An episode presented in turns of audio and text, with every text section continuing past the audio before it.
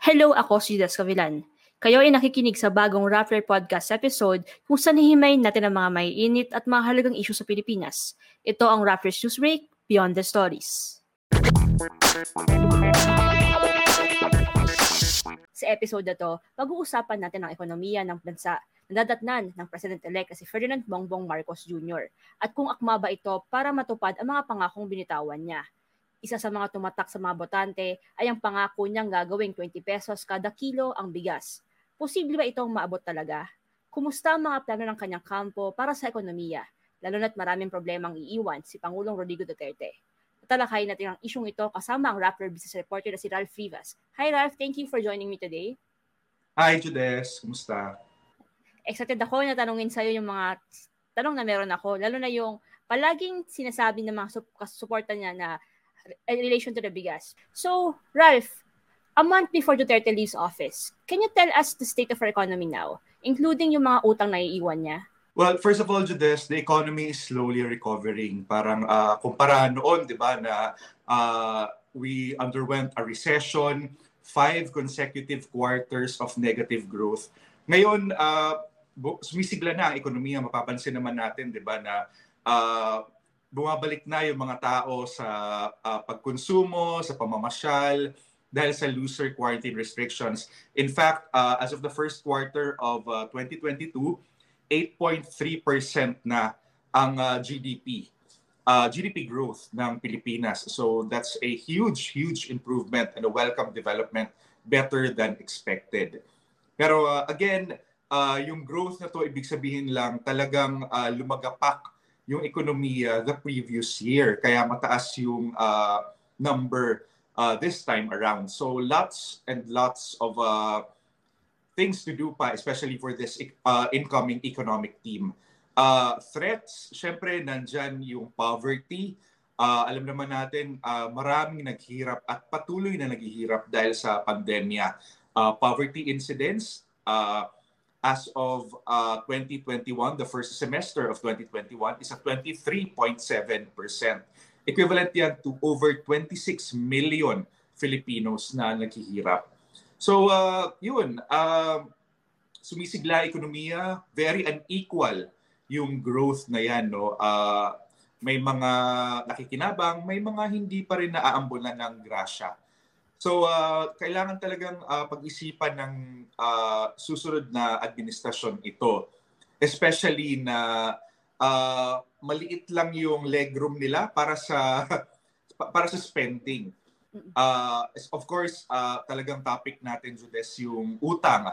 Uh, almost 13 trillion pesos na at uh, inaasahan na lalagpas ng 13 trillion yan uh, by the end of the year. So talagang ano, uh, malaking issue yan gusto kong i-unpack yung maraming mga issue na dadatnan ng ng incoming Marcos administration. Pero bago tayo pumunta doon, of course, I wanted to ask you also, Ralph, ano tingin mo naman yung mga isyong pang-ekonomiya na Duterte admin handled well and also resolved well? Medyo mahirap kasing sabihin na napaka-simple na parang, oy, tama to o mali to. Dahil sa uh, usapin na economics, meron yang winners and losers, di ba? Mm-hmm. Parang uh, limited resources, kanino mo ibibigay? Kay A or kay B? Di ba? So, medyo mahirap yan eh. Halimbawa, uh, President Duterte, uh, for me, yung legacy niya is tax reform. Uh, kung matatandaan natin, di ba, yung train law. Uh, so, sa atin, mga uh, buwanan na sumusweldo, no, uh, tuwing 15 at 30 uh, na sumusweldo ay uh, bumaba yung taxes natin at uh, lumaki yung take-home pay natin. So that's a win, di ba? For those na nasa around starting salary, uh, around 20,000, I suppose, uh, wala nang binabayarang taxes yan and uh, within that range. So uh, nakakatulong yan, di ba? Uh, sino ba naman ang ayaw ng mas malaki yung take-home? Pero of course, yung problema dyan ay uh, bumawi naman yung gobyerno sa pagtaas ng buwis ng uh, oil for instance, yeah. 'di ba? At saka sa sugary drinks. So, kita mo naman natin ngayon dito sa oil, no? Almost 100 pesos na per liter yung uh, diesel. And uh, mm-hmm. I'm afraid na uh, aabot talaga sa ganung uh, ganun na ang presyuhan unfortunately. Yeah. Uh, global uh, the, the uh, global happenings ano uh, in regards to oil. So uh, yun, uh, tax reform, uh, there's train law and then uh, of course I, I have to emphasize na although uh, bumaba yung sweldo ay yung uh, yung take home, yung tax natin at lumaki yung take home pay, uh, tumaas yung presyo, 'di ba? So the point there is yung mga hindi sumisweldo ng uh, buwanan or 'di ba, yung mga minimum income earners before na wala naman talaga binabayarang taxes, uh, income taxes rather, tumaas yung uh, kanilang mga expenses because of the uh, taas ng sa pagtaas nitong oil. Yeah. So yun, uh, that's a very uh, alarming uh, situation kung paano nila masusustain yung kanilang uh, uh, kanilang mga pang-araw-araw na tustusin because of the high prices. So, pero ano naman yung sa'yo yung pinakatumatak dahil napaka-train wreck nito? Parang, uh, parang naging sobrang gulo na issue na hindi na handle na ayos ng administrasyon na to. Parang ano yung pinakatumatak sa'yo or hindi mo makalimutan siguro na hindi nila naayos din. It, typical in this administration, hindi na maayos. Okay, uh, medyo ano to, medyo hanggang ngayon pinagdidebatihan pa rin to ng mga ekonomista, no? Uh, pero para sa akin, uh, the biggest miss was giving uh, cash aid o ayuda noong panahon ng pandemya. Kasi yun talaga eh, talagang uh, nag-suffer yung maraming maraming Pilipino because of that. Uh, may cash aid pero uh, ika nga ng mga eksperto ay uh, talagang tinipid, no? Mm uh, ng economic team ni President Duterte, especially this pandemic. At uh, talagang prioritize pa rin niya ang uh, infrastructure projects na hindi rin maitayo because of the quarantine restrictions.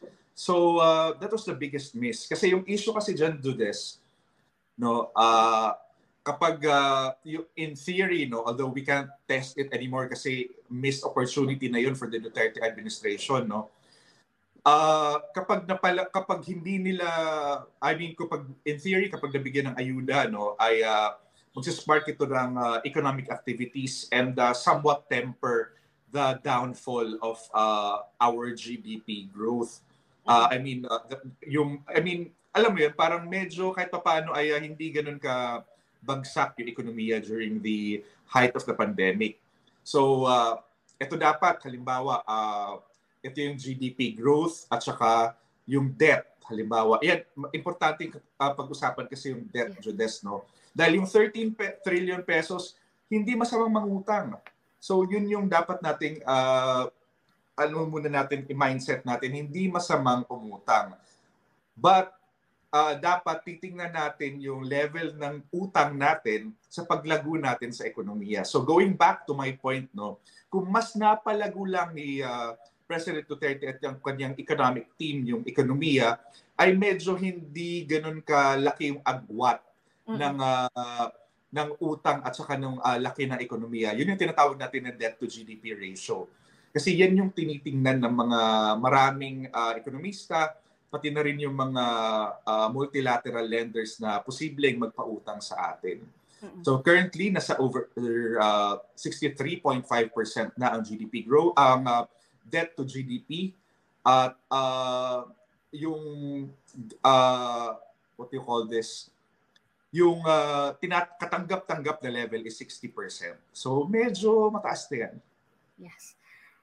So knowing the context that the past administration uh, left or is leaving the Philippines with, tell us naman siguro yung plans ng incoming admin sa economy ng Pilipinas. And paano mo ito ma-describe siguro based din sa recent actions nila and yung composition ng economic team na binubuo nila, ano tingin mo magiging outlook ng economic plans nila?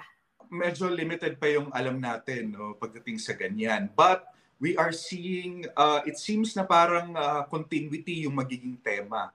No? Uh, I mean, uh, although President Duterte did not uh, you know, campaign for uh, uh, incoming uh, President Marcos, uh, maraming themes of continuity.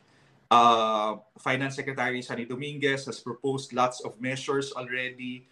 Uh, pinasa niya yan kay uh, incoming Finance Chief and current Central Bank Governor Benjamin Diokno. Continuity yung nakikita natin. And uh, whether or not we want this uh, strategy to continue, no? Uh, uh, various groups saying na a lot, there were a lot of anti-poor policies that were passed during the Duterte administration. Uh, that's something that we have to uh, look at, no? Kung how different or how similar the two sets of economic managers will be. Uh, I mean, uh, there's no question na talagang uh, nire-respeto yung incoming uh, economic team sa business community. But that doesn't mean that uh, they will uh, necessarily push for your best interests, di ba? Mm-hmm. So, uh, I mean, sure, uh, uh, yung mga kapitalista at uh, yung mga negosyante talaga nagbubunyi because of this economic team na we have the, may credentials. But of course, kailangan pa rin nating maging masusi kung anong klase ng mga polisiya ang kanilang ipapasa. Yes. Since you mentioned na it seems that this is going to be a continuity of the Duterte economic outlook, what's one mistake of the Duterte admin that the Marcos government should avoid doing? And siguro if gawin ito, anong mangyayari, kinakatakot mo mangyari if patuloy na gagawin niya na itong mistake na to? Nako, Judes, that's a very, very, very big question that I'm afraid uh, I can't answer and uh, even the uh, the brightest economists can know. But uh, kasi masyadong masyadong malaki. So let's uh, let's uh, narrow it down, no? Yeah. Uh, uh, let's stick to kung ano yung mga binanggit ko kanina. Uh, lumalago ulit ang ekonomiya but the growth is uneven. Hindi pantay. So uh, yung mga maya- mayayaman, uh, patuloy na yumayaman, yung mga mahirap, ay uh, talagang gapang talaga sa putik sa ngayon. So that's uh, something that uh, uh, a missed opportunity talaga, no? especially uh, President Duterte being uh, uh, perceived as a populist no? at a talaga pang masa, ay uh, he let it uh, uh, in the hands of the economic team who had a very uh, liberal economic agenda. Uh, liberal in the sense na hinayaan niya, I mean, hinayaan nila yung market forces to uh, fix itself. Yeah. No? At uh, not much of the government intervention. That, uh, I mean, I mean, marami naman talagang perspective sa economics, di ba, na kung ano yung magiging papel ng gobyerno na parang uh, papapel ba siya at mag-intervene uh, in times of crisis or uh, let the institutions fix themselves. Pero ayun, uh, I, ako personally, I was expecting President Duterte to uh, uh, do something more. Kasi especially na, di ba, parang talagang uh, tough talker siya. Pero pagdating sa uh, during this pandemic, ay uh, medyo muted siya sa ano sa pagdating sa usapin ng mga ekonomiya and makes you question kung hanggang saan yung uh, kanyang kakayahan dito and uh, kung uh, ano yung influence ng economic team, kung mas influential ba sila uh, as, as compared to uh, President Duterte na talagang drugs pa rin yung kanyang, uh, di ba kapag sa ano, alam mo yan, Judes, nag-tour tayo gabi-gabi ng, uh, ng kanyang uh, press conference. And of course, since you said na narrow it down, mas ina-narrow it down natin ngayon ito sa Marcos administration.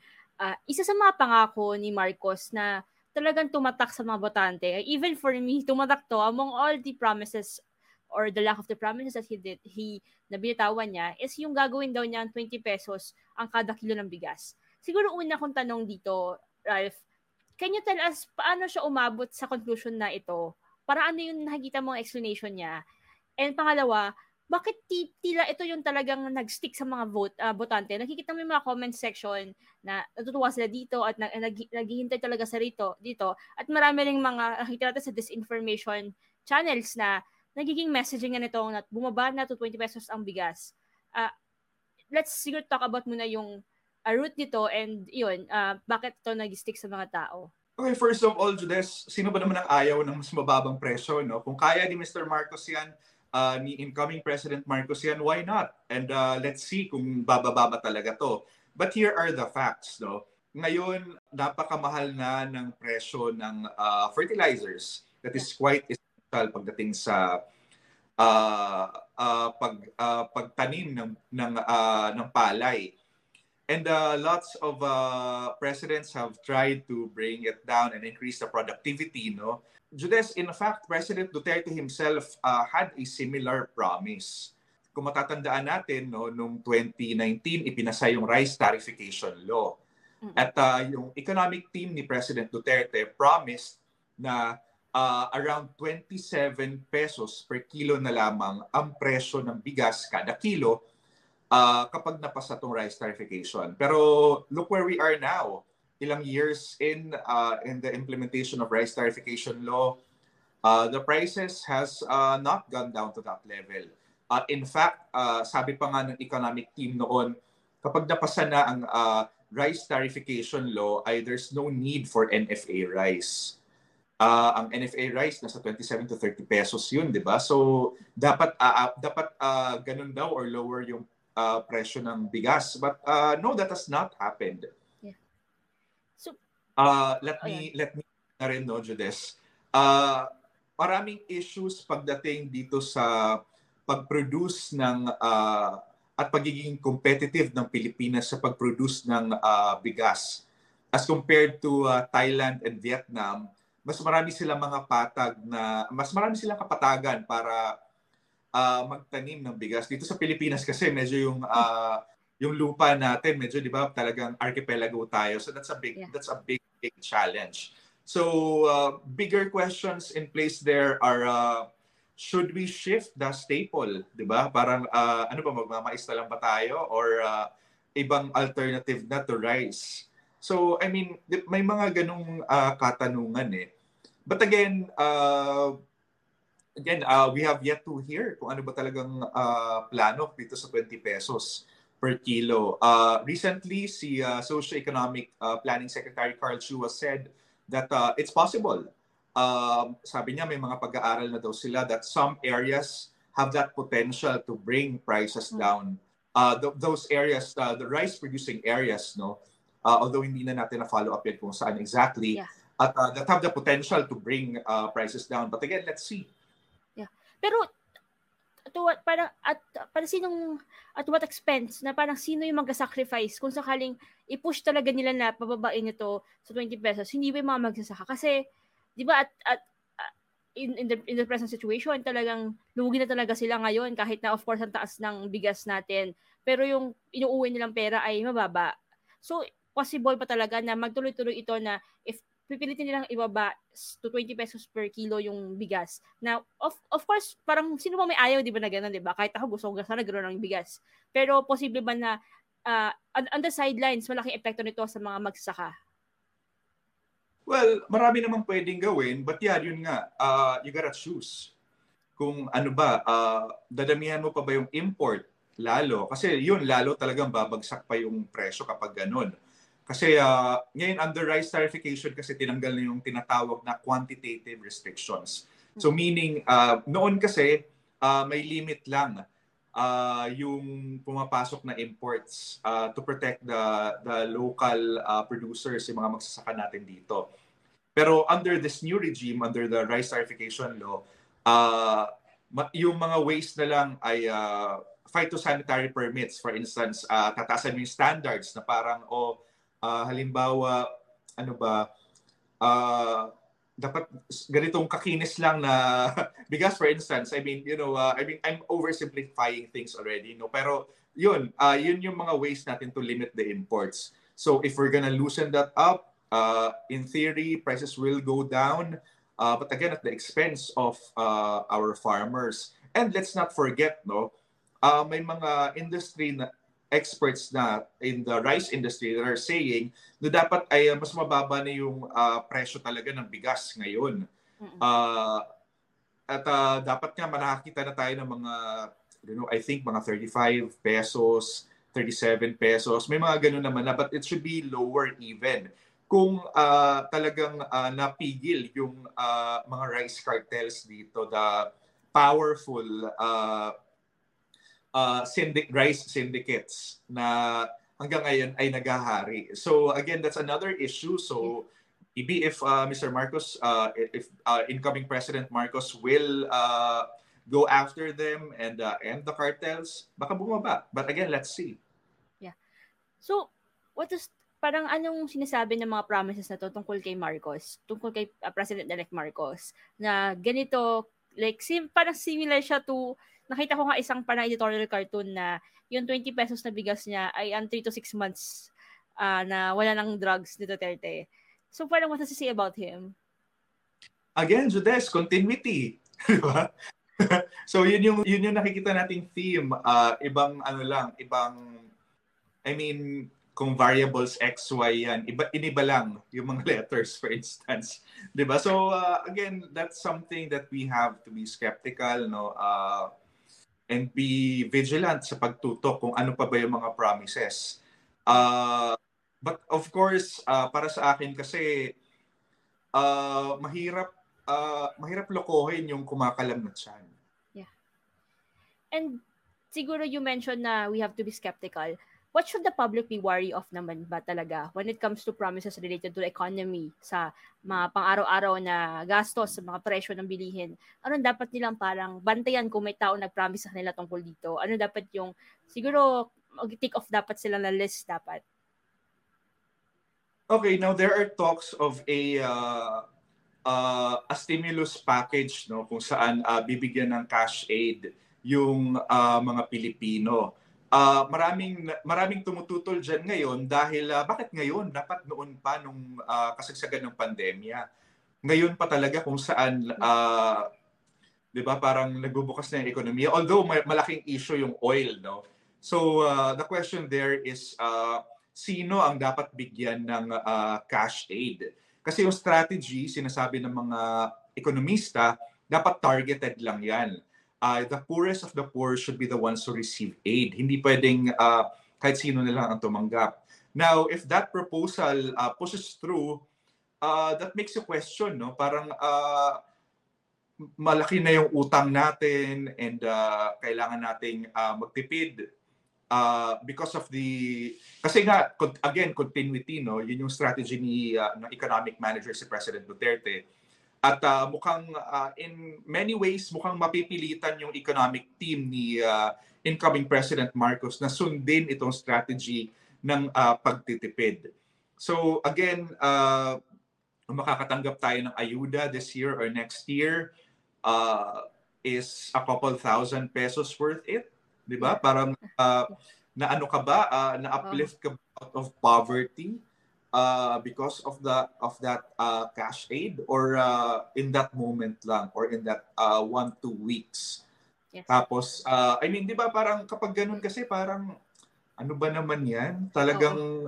hindi na tayo natuto na yung kultura natin ay uh, makukontento na lang sa barya-barya na pagbibigay na eh ang yaman ng Pilipinas di ba uh, uh, I mean it's it's so frustrating for me that uh, I mean of course I I understand din na uh, maraming mga kababayan natin ang nangangailangan ng immediate uh, cash relief. But again, in the bigger scheme of things, 'di ba? Parang uh, sana naman ay uh, maintindihan natin yung mga bigger context na to.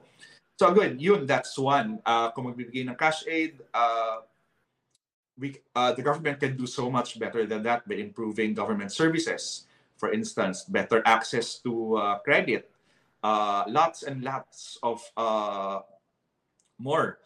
And then uh, kung if Mr. Marcos is uh, uh, promising uh, infrastructure, uh, we have to look at it as well kung sustainable ba yan.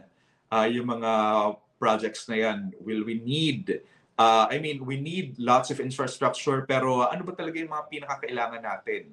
Or uh, yung mga itatayo ba niya are the flashy ones that will the iconic ones that will be in the uh, yung talagang maaalala natin no sa I mean I mean, iconic, di ba? So is it is it is it a really infrastructure that we need or is it part of uh, the rehabilitation of uh, their family name?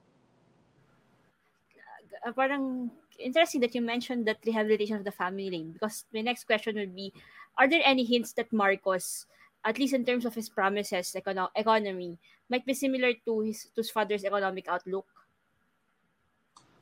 Well if uh if only uh president-elect Marcos spoke uh detail no during the campaign and uh, now no ma- makikita natin yun. But ako I uh, I really have very little idea what will happen kasi nga uh, hindi siya nagsalita during the campaign period but uh, yung mga yung akin na lang ay uh, let him uh, yung para sa akin Judes ay uh, sige think, let's see na lang kung uh, ano yung day one no yeah. at kung ano yung gagawin ng economic managers. Yun na yung mindset ko at this point eh, na parang uh, we're not gonna hear much from him. Uh, so let's just uh, look at the actions.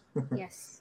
So since you mentioned that we have to at least wait until day one dahil wala pa tayo nakukuha from him talaga now or in the past campaign period. Uh, the next question would be, parang ano ba yung dapat na gawin agad ng Marcos administration once sworn into office sila uh, on June 30 afternoon, ano dapat yung una nilang implement in terms of the economy para maayos yung uh, yung iniiwan ng Duterte? Or at least ma, uh, pandemic-wise, maayos yung situation sa Philippines? Well, day one, of course, eh, kailangan talagang ilatag nila uh, yung kanilang plano for the economy. Dahil uh, tandaan natin, in 2016, yung economic team ni President uh, Duterte, naglatag agad siya ng 8-point economic agenda. Hmm. So yun, I mean, that's a plus for the economic managers of President Duterte na yun pa lang, hindi pa siya nauupo, uh, nalinawan na kung ano ang gagawin. Ito, uh, uh, naglabas si uh, uh, incoming budget chief Amena Pangandaman ng uh, kanyang uh, I mean ng ng order no coming from pres Mr. Uh, incoming uh, President Marcos But these are very generic na parang uh, improve agriculture, uh, do something with infrastructure. I mean, come on. I mean, that's those are the basics of uh, of governance. So we need more detail on that para at least man lang makita natin kung ano yung uh, anong tawag dito yung framework man yeah. lang ng uh, 'di ba parang uh, will this be uh, ano ba will this economy uh, be more dependent uh, to foreign investments? Will this economy uh, uh, have more uh, pro-consumer and pro-poor uh, policies? Uh, what will they do for? Uh, will they continue the other uh, pending uh, tax reform packages of uh, President Duterte? So, I mean, yun pa lang, day one pa lang. Actually, dapat ngayon na, dapat uh, medyo naglalatag na sila. Although oh. si uh, uh, BSP Governor Diokto naman ay uh, nagbibigay na ng mga media interviews, no? So we have more or less an idea kung ano yung mga gusto niyang i-push. Yes. And for my last question, I'll, I'll give you free reign. Ilabas mo lahat sa loobin mo dito.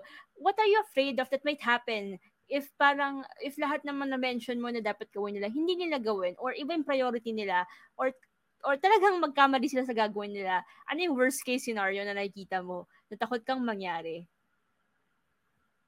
Well, of course, uh, yung pinag-uusapan natin dito, yung ekonomiya, no? I mean, uh, uh, we can go all, uh, I mean, sige, mag-fake news na kayo ng mga kung ano-ano tungkol sa uh, mga kritiko or alam mo yon parang, sige, maglokohan na tayo sa, sa social media. I mean, uh, the, uh, the trolls can do all anything that they want and uh, perhaps even succeed in uh, disinformation. Pero pagdating dito sa ekonomiya, uh, it's gonna affect everyone. It's gonna affect you, the trolls, even.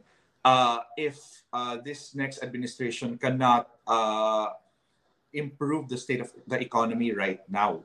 So yun, yun lang talaga. Um, again, yung sinabi ko na kanina, hindi mo maluloko yung uh, kumakalam na tiyan.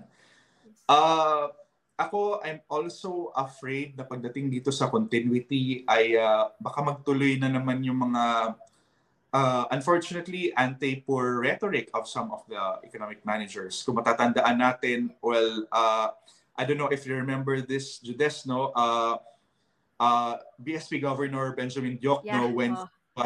a uh, the budget secretary, uh, tinanong siya uh, kung uh, dito sa inflation noong 2018, 'di ba, nung talagang sumipa yung inflation o yung pagtaas ng bilihin, kung uh, dapat bang i-suspend yung train law. Tapos ang sabi niya, uh, we should be less of a crybaby. So wag daw tayong iyakin. So yun, yun yung talagang shocking ako, shocking para sa akin. Tapos uh, sasabihin pa niya na uh, sinabi pa niya noon na uh, remember we had $135 per barrel under under GMA. So I think we should be less of a crybaby. So uh, and ito sinabi niya in the context no na the reporters were asking na dapat bang suspend ito yung train law because uh, tumaas na yung presyo ng uh, mga bilihin, di ba? So yun, uh, I, I I don't want to hear uh, anything like that anymore. Although uh, it it's again it's another indication kapag sinasabi niya yung mga ganon kung ano yung logic behind uh, their policies. Yeah. So wow, napakadaming parang kailangan pang i-unpack sa issue ng ekonomiya sa Pilipinas lalo na sobrang vague pa ng mga plano ng incoming administration. At as you mentioned nga, parang sobrang huli na sila kasi remembering the Duterte uh, Duterte election in 2016, ang bilis sila maglabas ng una-una mabilis sila nag-come up with the economic team. Pangalawa, may 8-point agenda na sila noon na bago pa magkaroon ng inauguration. Pero ayun, uh, masyadong mahaba pang 6 years pero malapit na ang June 30, 2022. Abangan natin kung ano pa yung mga susunod na gagawin ng Marcos Camp pagdating sa ekonomiya natin at kung at sabi nga ni Ralph at aabangan natin yon at iimbitahan natin si Ralph sa next episode para mas i-dissect pa yung economic policies ni uh, ni Marcos at sabi nga ni Ralph sana hindi na tumuloy yung anti-people anti-poor people policy na lumalabas in the past six years. So, para sa ating mga viewers na gusto sumali sa discussion about this and iba pang issue sa Pilipinas, pwede kayo sumali sa Facebook group na Rappler na tinatawag na Rappler Room. Makita nyo yung link sa comment section at the screen.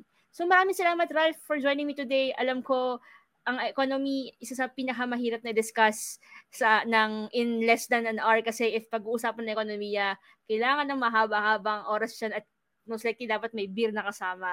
Pero salamat for for dissecting and making these issues uh, as simple as possible at aabangan namin yung next guesting mo sa Beyond the Stories. Okay, thanks Judes. Thank you listeners for tuning in. If you would like to be updated on this and other issues, huwag kalimutan na i-follow ang Rapper News Break sa Facebook pati na rin sa Twitter. Kung gusto mo ng access to exclusive content and events, pwede ka sumali sa Rapper Plus. Kung meron ka namang gusto na topic that you think we should discuss in our podcast, pwede kang mag-email sa investigative at rapper.com. Again, I am Judas Gavilan, and this is Newsbreak Beyond the Stories. If you enjoyed this podcast, help us continue to do what we do by contributing to Rappler. You can support us by making a donation of any amount through rplr.co slash supportrappler. That's rplr.co slash supportrappler. Or click on the link in the description. Your donation directly supports fearless, independent journalism in